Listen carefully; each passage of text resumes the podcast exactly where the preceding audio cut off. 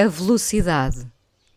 Numa noite de insônia longa, dei por mim a pensar nas canções. As insônias são o lugar onde depositamos as angústias, os medos, a falta de sonhos, a inferioridade e a culpa, a injustiça e a revolta. Mas desta vez, a insônia deixou uma e outra canção respirarem na minha cabeça. E então apercebi-me de que a canção é um regresso que fazemos ao momento em que a vivemos, um caminho percorrido como quando voltamos para trás porque nos esquecemos de alguma coisa. A canção vive-se para além de se ouvir. São três ou quatro minutos que condensam um amor, um desgosto, um filme, um passeio de carro com a brisa a acariciar-nos a cara. A canção é a fotografia onde cabe um verão e o seguinte todos os que queremos viver e os que ficaram para trás.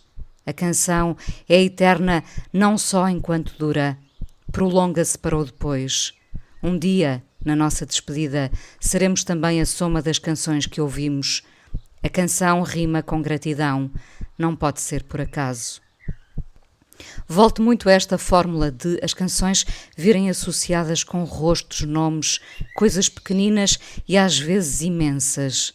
Lembro-me da noite em que nos despedimos do António Sérgio, ouvir-se em fundo a canção do Stevie on the radio, Family Tree.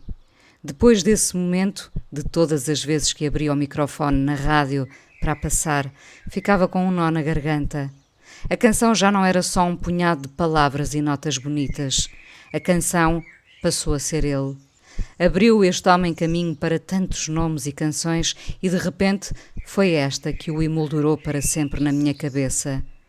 As canções também são escolhas. É por isso que vamos buscar algumas para chorar, outras para dançar, as certas para pensar. Eu penso ao som da música. Se o Bill Evans soubesse de tudo o que construo dentro de mim enquanto ele gira num disco. Quando fiquei grávida e na minha barriga havia pouco mais do que interrogações, fui passear de carro com um dos braços estendido, furando o ar pela janela a ouvir Marisa Monte. A Marisa Monte deu uma velocidade certa para o desejo de ser mãe. O que saía da boca dela, desenhado antes com a vida já vivida, permitia-me agora, de braço estendido, apagar as dúvidas e amarrotar os pontos de interrogação que se erguiam no horizonte.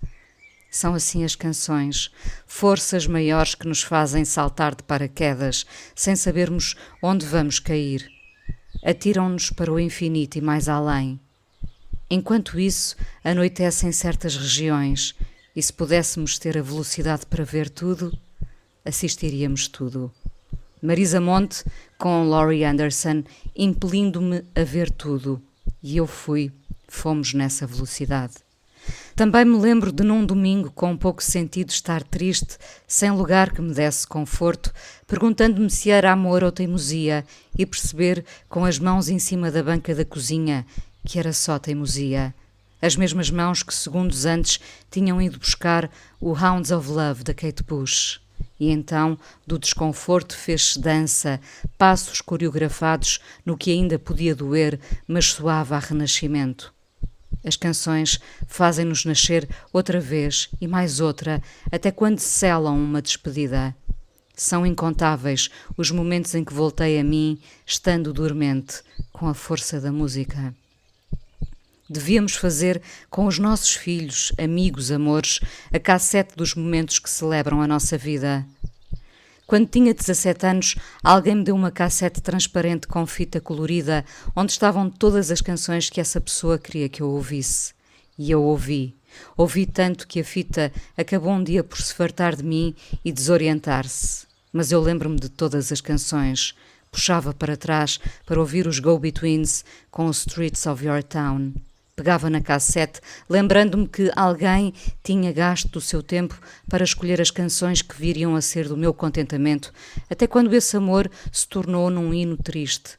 Mas as canções ficaram, ficarão sempre. Voltamos atrás para apanharmos qualquer coisa de que nos esquecemos, às vezes de nós. São as canções que nos empurram, submergimos e voltamos à tona com elas. Que gratidão!